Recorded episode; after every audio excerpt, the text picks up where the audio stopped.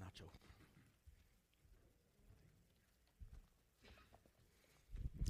Well, good morning. It's really good to see you.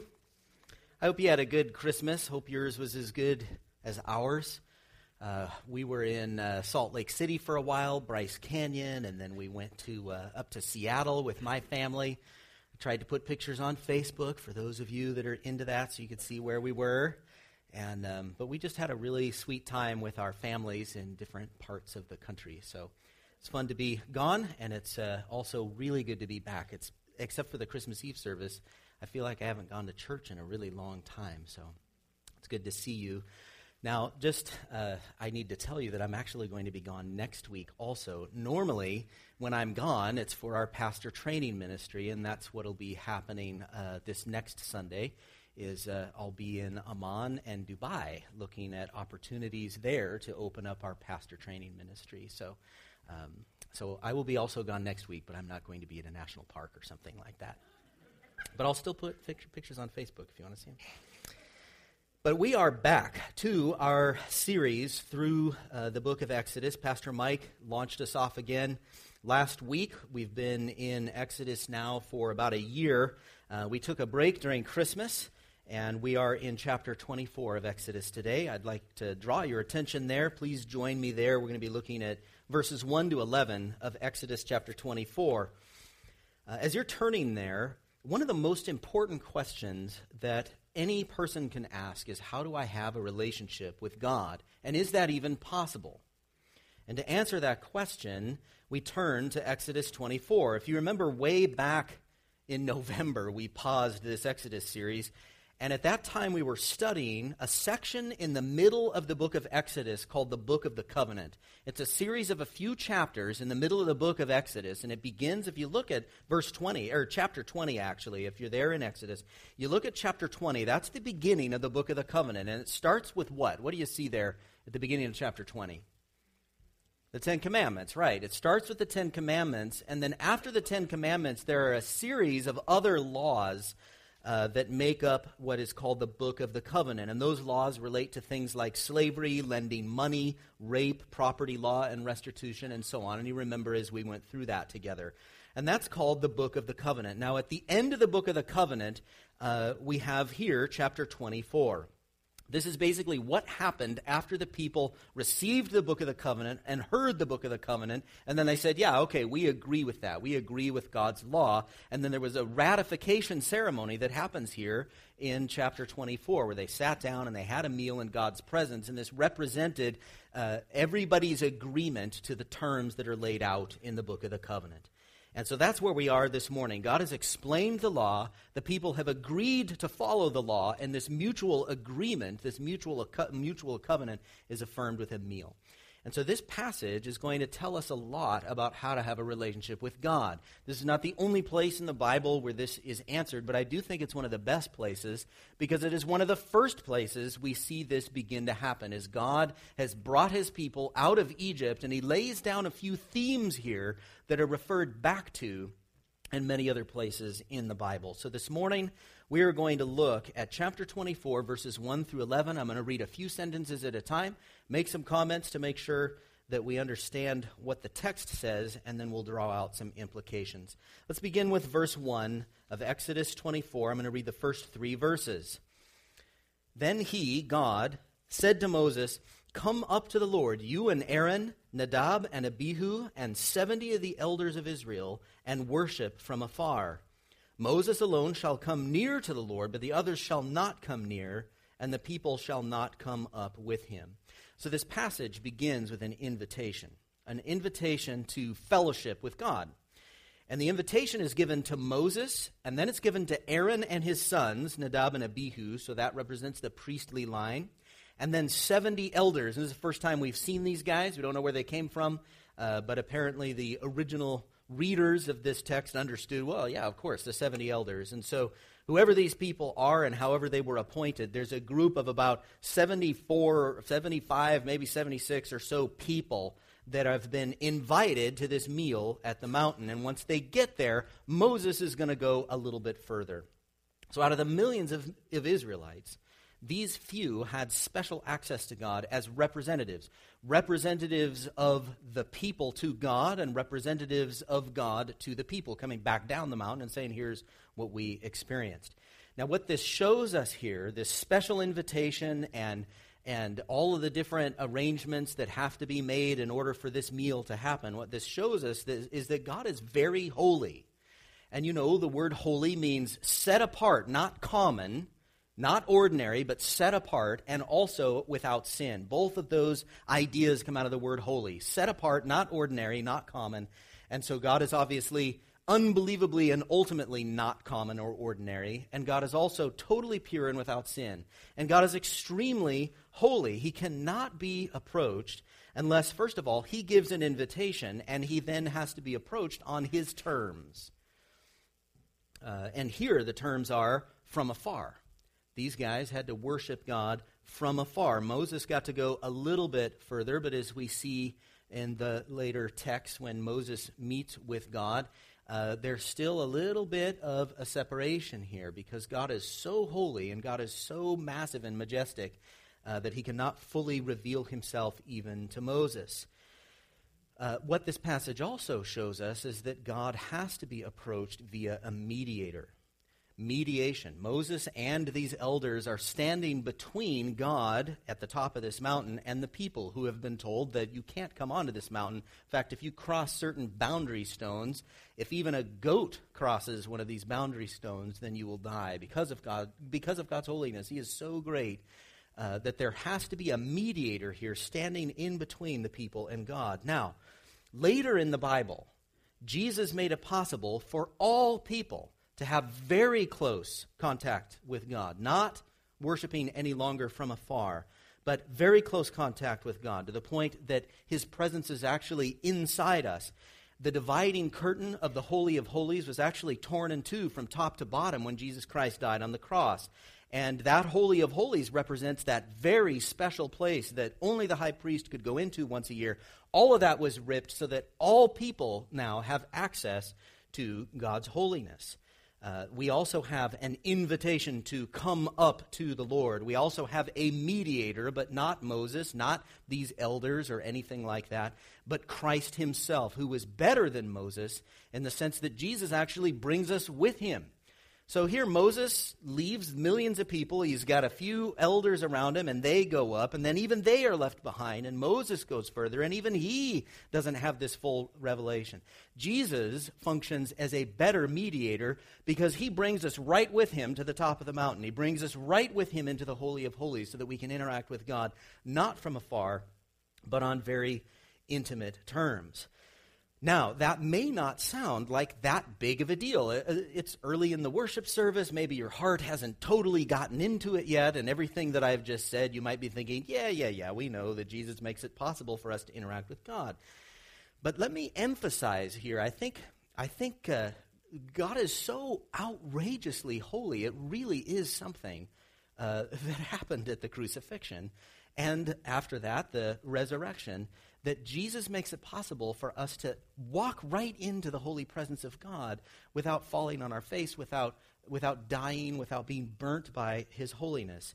I think American evangel- evangelicalism tends to overemphasize the accessibility of God, overemphasizing this idea that, of, of course, we have access to God. Now, I agree that we have access to God, but not because the cross somehow neutered God. Not because he was somehow made less holy. God is just as holy as he ever was. We can approach him because Jesus already died. And nobody needs to die twice for a sin. So, of course, I am a sinner, but I can go right into God's presence without being burnt or consumed by his holiness, by his great holiness, because the death of Jesus Christ is credited to my account. That's an incredible thing we walk next to Jesus, right up to God the Father, and we say, Look, I'm a sinner. In fact, I'm the biggest sinner that I've ever known because I know myself better than anyone else. And so I am the biggest sinner that I've ever known. And I'm making sure, like, he, this guy who brought me here, he died for that sin too, right? So we're okay. And God says, Yes, this is how the system works uh, that Jesus Christ as a mediator is able to bring me right into the Holy of Holies and interact with God. So Moses was a good mediator, but Jesus is better. Jesus is the ultimate mediator. Jesus actually fulfills everything that Moses is showing us in shadow terms. So we're already beginning to see some of the key elements to our question this morning. Our question is how do I have a relationship with God? What is God like? How do I approach God? And the answer here is that it is by God's invitation, and He has this dangerous holiness that requires paying attention to His terms, and it requires a mediator. And Jesus is that sufficient mediator for having very close contact with our holy God. Now, in the next few verses, we're going to see more important keys to interacting with God. Let's begin in verse 3. I'm going to go all the way through 8. So, this will be our longest section here this morning. Moses is going to do a bunch of different things here. Moses came and told the people all the words of the Lord and all the rules. So, what is being referred to there is almost certainly the book of the covenant, beginning in verse, uh, uh beginning in chapter 20 and going through 23 uh, Moses basically reads this all off to the people. Okay? So again, verse 3 Moses came and told the people all the words of the Lord and all the rules. And all the people answered with one voice, and they said, All the words that the Lord has spoken, we will do. And Moses wrote down all the words of the Lord. He rose early in the morning and built an altar at the foot of the mountain, and twelve pillars according to the twelve tribes of Israel. And he sent young men of the people of Israel who offered burnt offerings and sacrificed peace offerings of oxen to the Lord. And Moses took half of the blood and put it in basins, and half of the blood he threw against the altar. Then he took the book of the covenant, all right, that's what we're referring to there, beginning in chapter 20, going through 23. He took the book of the covenant and he read it in the hearing of the people. And they said, All that the Lord has spoken we will do, and we will be obedient. So, what's probably happening here, and we see this many times in Scripture, especially very, very ancient writings like this, is a little bit of repetition. The author has already told us this, um, and so what's happening now is a little bit of elaboration that Moses told all the people these things and they responded. It probably didn't happen twice, just probably happened in such an important way that the author wants to make it clear. Now, here's exactly how that happened. Okay, then he take the book of the covenant, verse 7, and read it in the hearing of the people, and they said, All that the Lord has spoken, we will do, and we will be obedient. And Moses took the blood and threw it on the people, and said, Behold the blood of the covenant that the Lord has made with you in accordance with all these words. Now, that might seem like kind of a weird thing, but we begin to see that throughout the Old Testament sacrificial system, that there's a sprinkling that happens after an atonement death has occurred. So the animal died, making atonement, and the symbolism of that, the substitutionary death, Moses takes some of that blood and he symbolically sprinkles it on the people, basically showing that, look, the atonement worked and you're covered by it. And even New Testament author, authors refer back to that, talking about how our hearts have been sprinkled by the blood of Jesus Christ. So there's a few important things here in the verses that we just read, 3 through 8. These themes run all through the Bible. This isn't just an Exodus 24 thing, it's a Bible thing. And many other places in the Bible look back to Exodus 24 for these things. First of all, Moses is building an altar. He's building an altar right at the beginning of this relationship with his people. He's just brought them out of the land of Egypt, and they've gone through the Red Sea. They're having their Sinai experience here where they've received the book of the covenant. And here they are. It's the, the formal beginning of their relationship with God, and Moses builds an altar. And altars are very crucial for understanding how to have a relationship with God. Even today, we don't build physical altars, they're symbolic of other things, but it's still very important for us to understand how an altar works. So, what do you do on an altar? what is an altar for? It's for it's for making offerings, right? And we're not putting, you know, iPods or TVs or things like that on an altar. Things are dying on this altar. It, it looks like a very, very large barbecue pit, you know, with, with these iron things that go across, and animals are put on there and offered up to God. These are offerings, these are blood sacrifices. And so an altar refers to blood sacrifice. Okay, and that's why this is important because sin demands blood. Sin demands death, and we see that right from the very beginning of the Bible where God said to Adam and Eve, Look, if you eat from this tree, you will die. And so, anytime someone sins, any kind of sin, it cries out for the punishment of death. And if we want to approach this holy God without dying, someone still has to die. There still has to be blood. So God created a system of substitutionary death. He loved these people that are surrounding this mountain. And they haven't figured out how to live yet, and they're all kind of disheveled and everything and wondering what is this all going to be. But God loves them, and He wants to put His tent right in the middle of all their tents. And we're going to learn about that tent here in the next few weeks because we're just about to start some of the, the tabernacle instructions here. So God basically wants to pitch his tent right in the middle of everybody else's tent. But in order for this to happen, for God to dwell with a whole bunch of sinners, there has to be death. Okay? If God's going to come and live in the midst of them, if he shows up, everyone's all of a sudden going to die because of his great holiness that burns against sin. So there's got so what he did because he loves them is he set up a system of atonement. He set up a substitutionary pro- death process where an animal dies in the place of a human. And we call this penal substitutionary atonement. Penal referring to a justice system. Sin has to be punished. Substitutionary referring to the fact that one dies in another's place. And atonement. Atonement is a very important Bible word, meaning the forgiveness of sins and the restoration of relationship that comes after this substitutionary death penal substitutionary atonement. And that's what an altar represents. Now you'll notice something else here this sprinkling that I mentioned in verse 8. Moses took the blood and threw it on the people and said, Behold, the blood of the covenant that the Lord has made with you in accordance with all these words. That sprinkling shows us the, the, that the atonement worked. That this substitutionary death, that this animal sacrifice, that the blood of that worked in terms of turning away God's wrath toward sin.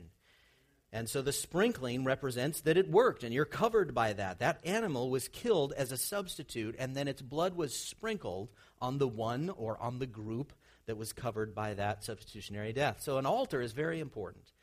And of course, the symbolism of the altar was fulfilled at the cross when Jesus Christ, as the ultimate substitute, died in the place of sinners. Now, another important thing happens in these verses. We'll tie some of this together in a few minutes. Another important thing happened in that section that we read a few minutes ago, and that's that Moses reads the word. And the author, probably Moses, is so uh, excited about making sure we understand that, that he did this that he says that he did it twice. Is that he read the word, he read the book of the covenant. Verse 3, you see, Moses came and told the people all the words of the Lord and all the rules. Verse 4 Moses wrote down all the words of the Lord. Verse 7 Then he took the book of the covenant and read it in the hearing of the people. Now, you'll see a similar pattern in many places in the Bible this combination of an altar and reading the word. An altar and reading the word. And this is how we begin our worship services. Have you thought about that? This is how we begin our worship services. Our very first songs are an invitation to worship a holy God. This morning we sang, O great God of highest heaven, occupy my lowly heart. It's a, it's a reminder that God is holy. And this is followed by a reminder of the gospel. We call it the confession and the forgiveness, this beginning of our service where we go through this elementary, beginning, foundational reminder of the altar, the cross, the substitutionary death of Jesus Christ. It's how we begin our services, and that, of course, is followed with the reading and preaching of God's Word. Uh, so, this basic pattern of worship that is introduced here in Exodus has been repeated on purpose by churches all over the world for thousands of years. These are the basics for having a relationship with God. We are mindful of His holiness. We hear an invitation to come into His presence. We engage with an altar blood sacrifice as New Testament believers. That has to do with cross, gospel, Jesus Christ, the Lamb of God, who takes away the sins of the world. And we hear the Word of God read and explained. These are the basics of interacting with God. That's not the conclusion of the passage. It doesn't end there. The Word calls for a response. And so the people in Exodus 24 respond really well. You saw that in verse 3. All the words that the Lord has spoken, we will do. And then in verse 7, they said the same thing. All that the Lord has spoken, we will do, and we will be obedient. Now, that was a short lived commitment, and we'll see that in a few chapters here with the golden calf debacle. But it is still the right response to the, to the hearing of God's word. To, when we hear God's word and we engage with this reminder of the altar, uh, The right response is to say, Yes, I agree with that. I believe in that. I will do that. And that is how to respond. And so watch what happens. We've had this process here. And watch what happens now. And remember our question. Our question here this morning is how do we have a relationship with God? And here we're going to see everything come together. There have been a bunch of little themes here. We can wad them together however we want as New Testament believers, but these things are important to us. And watch the result of all of this. Exodus 24, verse 9. Then Moses and Aaron, Nadab and Abihu, and seven of the elders of Israel went up, and they saw the God of Israel. There was under his feet, as it were, a pavement of sapphire stones, like the very heaven for clearness. And he did not lay his hand on the chief men of the people of Israel. They beheld God and ate and drank. Now that's an amazing scene. That's an amazing scene. Don't, don't read through that too quickly. It's an amazing scene. It's the climax of everything that has happened in Exodus so far. It is the ratification of the covenant, this meal in God's presence. So, what happened here, Moses read the book of the covenant, including the Ten Commandments and everything that followed, read several chapters of what we now have here as a Bible. He read it. He built an altar, sacrificed an animal on it with obvious symbolism of substitutionary death. In other words, you guys deserve to die in this great holy God's presence, but this animal is going to die in your place so that we can now have a relationship with him.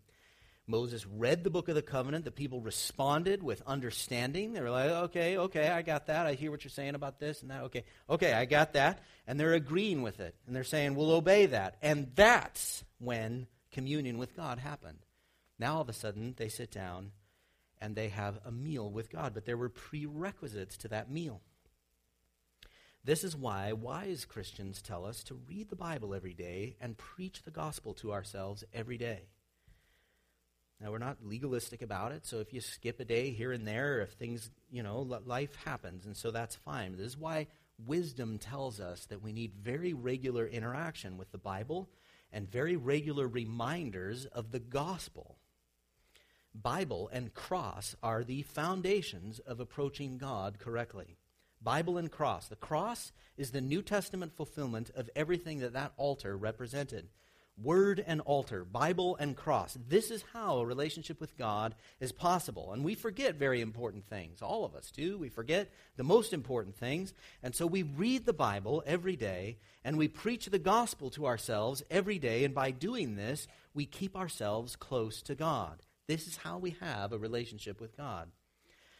So now, after doing that, imagine what these dudes experienced. I just want to read this again here. Moses and Aaron, Nadab and Abihu, and the 70 elders of Israel went up, and they saw the God of Israel. They saw God. Now, what exactly does that mean? Because John 1 tells us that no one has ever seen God, and Moses was only allowed to see God's back at one point, whatever that means. So, what exactly did they see? Uh, we're also told that God is spirit, and his substance is spiritual, not physical. And so, what does this mean that they saw God.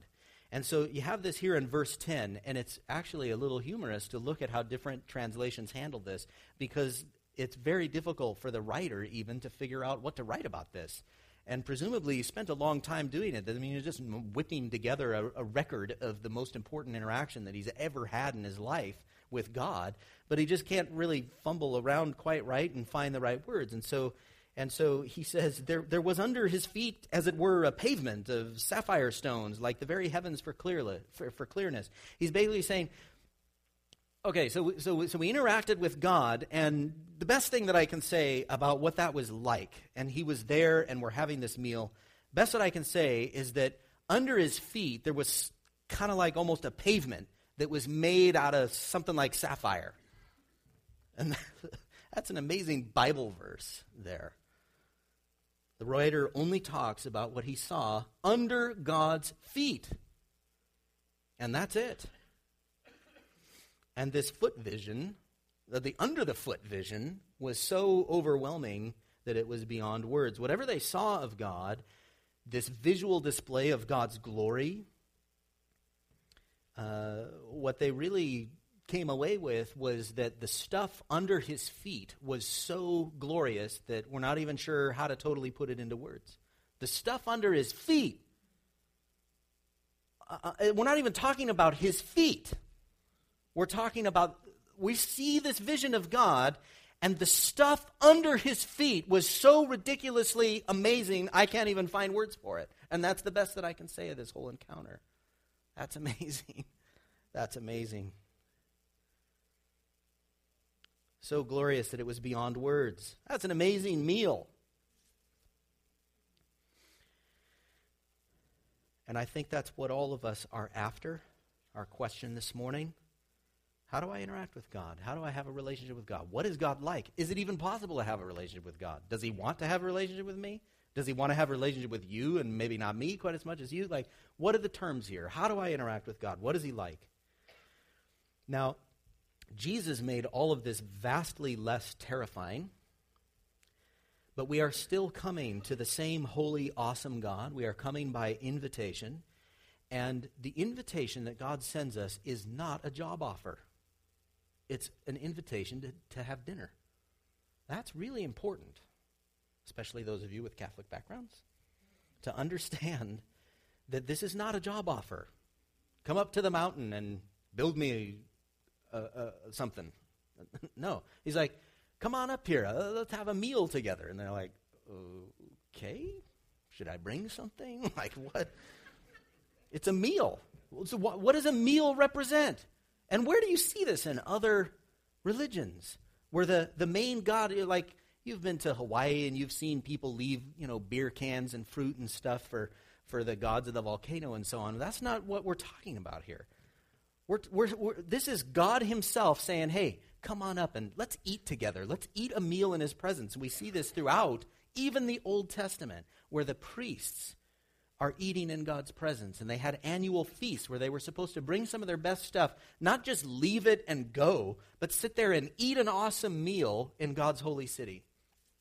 With God, they're supposed to eat in God's presence. That represents friendship. So, God is holy and He's awesome. So to interact with him is not some small thing. He's not, not our buddy, right? But this is not a terrifying meal because they're eating together with friends. This is no ordinary friend. This is God. This is the creator of the universe. This is the one who understands what the singularity is at the bottom of a black hole. So this is not just dinner like having any one of us over for dinner. It's interacting with a great holy God who created all things. He created space time. But he is a friend, and he wants to eat with us. The implication here, I think, is that we need to believe that God loves us and invites us as friends to be with him. I mean, the terms get even more intimate later in Scripture. He makes us children, he adopts us into his family. But don't forget who he is. Don't forget who you're eating with. Now, this is important. Think about your own personality. Which, which one do you accept more easily? That God is unbelievably holy to the point that you can't quite find words, and when most people see him, they fall on their face? Or that God just loves you outrageously and and loves you so much he's like no seriously come here come here come here let's eat together let's have a meal together really me? You sure you don't want me to just kind of sit in the back? No, come here. Come here. So, which one of those do you have a harder time with? Which one comes more easily? And we can find all kinds of spiritual dysfunctions as we try and figure out which one of these we have a harder time believing. There are lots of meals like this in the Bible. This wasn't a one time thing. God eating with his people. The Last Supper is probably the most famous, and you also think of Jesus and Peter on the beach. What an awesome interaction that was. Jesus and Peter having breakfast together after he had the most public screw up of, of all time. Well, I guess probably David was worse, so they're probably in heaven going, okay, yours was a little worse, but we both really embarrassed ourselves in front of millions of people. And, and Jesus is like, look, come here. Let's have a meal together. Let's have breakfast. Relax. So many other places where eating a meal comes during a really important gospel moment. Okay, so the meal is not just a friendship meal, but it's a ratification of something that has happened, a substitutionary death that has happened. And so there is a a peace that happens now between us, and we can interact with each other. We're at peace because of what happened there. That meal ratifies the gospel, ratifies what happened at the altar and with the sprinkling. Isaiah prophesies about a great meal that's to come for God's people. So listen to this. Isaiah 25, 6 to 8. On this mountain, the Lord of hosts will make for all peoples a feast of rich food, a feast of well aged wine, of rich food full of marrow, of aged wine well refined. And he will swallow up on this mountain the covering that is cast over all peoples, the veil that is spread over all nations. He will swallow up death forever. And the Lord God will wipe away tears from all faces and the reproach of his people he will take away from all the earth. For the Lord has spoken. That's a pretty awesome verse. That's Isaiah 25, 6 to 8. Beautiful picture of what would happen in Revelation 19, the wedding feast of the Lamb. This is something that we all can look forward to. Wedding feast of the Lamb. You've all been to wedding receptions.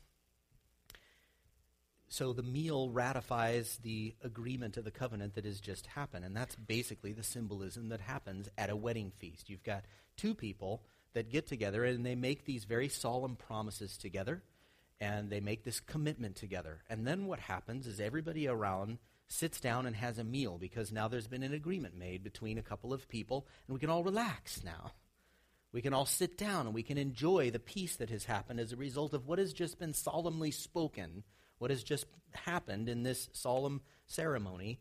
And that's exactly what is going to happen for us. In fact, I, I, don't know why, but I like imagining what the wedding feast of the Lamb is going to be like. Have you thought about that? Like who you're going to sit by and what might be served and, and that kind of a thing? Like, this is actually going to happen. This is a real thing. It's not just, oh, we're going to a cloud somewhere and maybe we'll have a harp and have to learn it over millions of years. No, what, what God is saying is, look, I, you know, I'm sending my son Jesus to die for your sins. If you repent for your sins and believe in me, let's eat together. And let's start it all off by eating together. And it's going to be this awesome feast. In fact, I'm not going to have anything to drink until that meal because it's just going to be so great to see you and be with you. So, who are we going to sit with? And how many people are going to be there?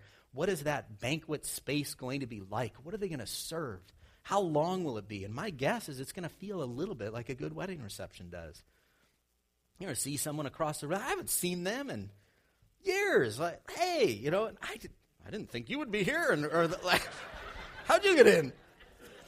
It's going to be probably pretty cool as we interact with each other, and there's going to be all kinds of people, and we're like, is that Martin Luther over there? type of thing. Like, who gets to sit by him? And you know, all kinds you know, C.S. Lewis is going to be there, Dante is going to be there. It's just going to be kind of an amazing experience. We're going to have that experience together. I think um, having studied this and read especially this Isaiah 25 passage, it reminds me um, that these meals we have together after church sometimes are just important. They're important because uh, so much of this is a pattern that we're supposed to follow, and we do it in a small way, and we do it in a shadow type form. Uh, you know, we're never going to have food that's as good as uh, as what will be served at the wedding feast of the Lamb. But what happens is this unbelievably holy God that that that that is is like glowing and majestically shooting out flames of fire of holiness, and He invites us to be with Him. And so, okay, we interact with altar cross type stuff. We think, okay, I can do that because Jesus Christ died for my sins. He's my mediator. I can go right into his presence. I figure out exactly what the terms are here in his word. And uh, so I'm interacting with altar and word, and I come into God's presence. I speak things to him. He says things to me. This is what happens in a worship service. Now, for that to end with a meal is pretty cool. Now, we're going to do that today with the Lord's Supper, the most important and satisfying meal that you'll eat this week. Or we do it every other week, so most important meal you'll eat in the next couple of weeks. And you think, well, how can a little cracker and a little cup of juice be satisfying? But Pastor Michael explained that here in a little while when we celebrate this meal together. But we're sitting down as a family with Christ as the head. We're all a bunch of adopted kids coming around the card table here and we're having a meal together. Beautiful picture of what will eventually happen in a majestic form in, in, uh, in our future. This is what we have to look forward to. And this meal, repeated over and over and over throughout Scripture, is a way of God saying, Look, we're okay, you and me. We're okay. Because of what Jesus Christ did on the cross, because of everything that altar symbolizes. I want to have a relationship with you. So I created a system to make that possible. So we're okay. You repent for your sins, you believe in me. Let's have a meal together. So, God is holy. You remember Isaiah 6. There's one angel by God's throne who says to another angel at God's throne, Holy, holy, holy is the Lord of hosts. The whole earth is filled with his glory and the foundations of the threshold shook at the voice of him who called, and the house was filled with smoke. It's just the angel at God's throne. It's not even God talking, but the angel at God's throne has such a booming, awesome voice that the foundations shake. That's the God who has invited us into a relationship. And that would be scary and that would be impossible, except that Jesus Christ is the fulfillment of everything that altar represented and all of our hearts have been sprinkled by the blood of his substitute death on the cross. When we repent for our sins and put our trust in him, we come to him and say, "Look, I am the least deserving people I can, a deserving person I can ever imagine." But I pray that the death of Jesus would cover all of my sins, and I commit my life to you. And whatever you want to do with me, I'll do. And that works. That kind of a prayer works. It works. It was God's idea. He doesn't create something that sometimes works and sometimes doesn't. It works. So, because of what we read in this word and because of what happened on the cross, we can have a relationship with God. So, our response to that is agreement and yes, and where do I sign? And that sounds great. It's a response of, yes, I'll do that, which is what we're going to do when we sing a few songs here together in a few minutes. We're responding to the preaching of the word by saying or singing or praying certain things back to God. And the result of this is a meal that we're going to celebrate together that ratifies this whole relationship. So let me close here with these words from Revelation. And I'm in the wrong chapter, so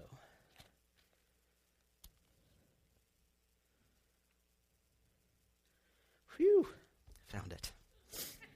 I had a I had a red, you know, the red letter Bible upstairs, and I found it really fast. But then all of a sudden, I'm in a different Bible. I'm like, oh, okay, I found it. This is Revelation three, verses 20 to 22, and you know what I'm going to read, right? Behold, this is Jesus talking. Behold, I stand at the door and knock. If anyone hears my voice and opens the door, I will come in to him and eat with him, and he with me. The one who conquers, I will grant him to sit with me on my throne, as I also conquered and sat down with my Father on his throne. He who has an ear, let him hear what the Spirit says to the churches. Let's pray. Lord God, you are holy, and that would be scary except that you are also very gracious and you love us. And you've created this whole system of atonement to make it possible for us to interact with you. We praise you for adopting us into your family. God, I pray that the truths that we've found here in Exodus 24 would deepen and widen in our hearts so that we would know you better and interact with you in a way that brings you more and more glory. And I pray that Bible and altar, that word and cross uh, would be constantly at the front of our minds so that we can stay close to you every day. And Lord, as we respond now to your word and the preaching of your word, uh, by saying and singing certain things to you, I pray that you would gather our hearts into truth and that the words that come out of our mouths uh, would be spoken in spirit and in truth. And Lord, we pray these things in Jesus' name. Amen.